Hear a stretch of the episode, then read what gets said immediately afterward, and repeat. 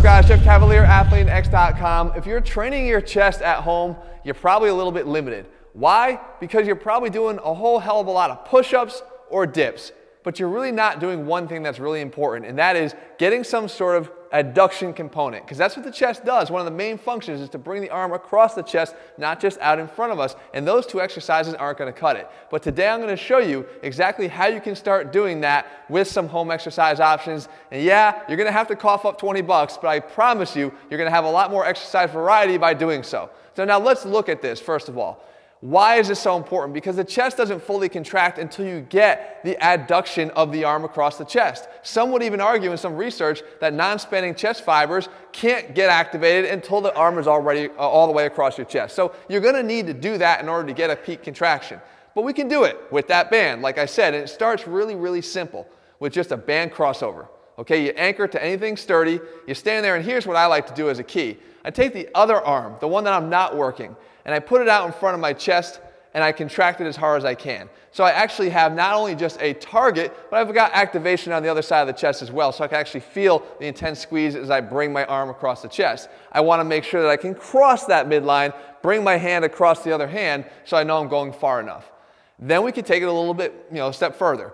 We can now try to test our isometric and eccentric strength on that arm and our chest that way by just getting it into the middle and then stepping out increasing the resistance on the band. Can you still keep your arm in the middle? The idea here is you're counting your reps by the number of steps that you can continually take without letting your arm give in finally and snap back to the, to the uh, starting position.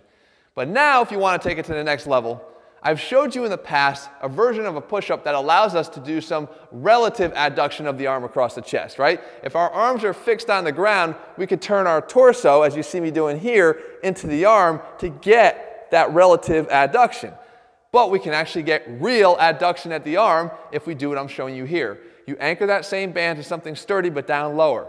Now you get into a push-up position. You go down into the push-up. As you come up, release your hand from the ground that has the band on it, cross it all the way over, and plant it into the ground next to you. Get a full contraction across your chest. Then from here, come back, establish for one or two seconds there. Come back to the regular push-up position, go down into your next rep, and repeat. Of course, you're going to work both sides, but this is a really great way to do a push up. And again, it's not all that much more difficult, and the investment in both time is zero and money is just a little bit, and it will make your home workouts that much more effective. All right, guys, if you're looking for a complete program that you can do at home with very minimal equipment, it's over at AthleanX.com. It's our AthleanX training program. And if you still want to just train with nothing but your own body weight, I've got a complete body weight program over there as well. But the idea is, guys, no excuses here. Let's get the job done. Let's train our chest the right way. All right, guys, we'll be back here again soon. See you.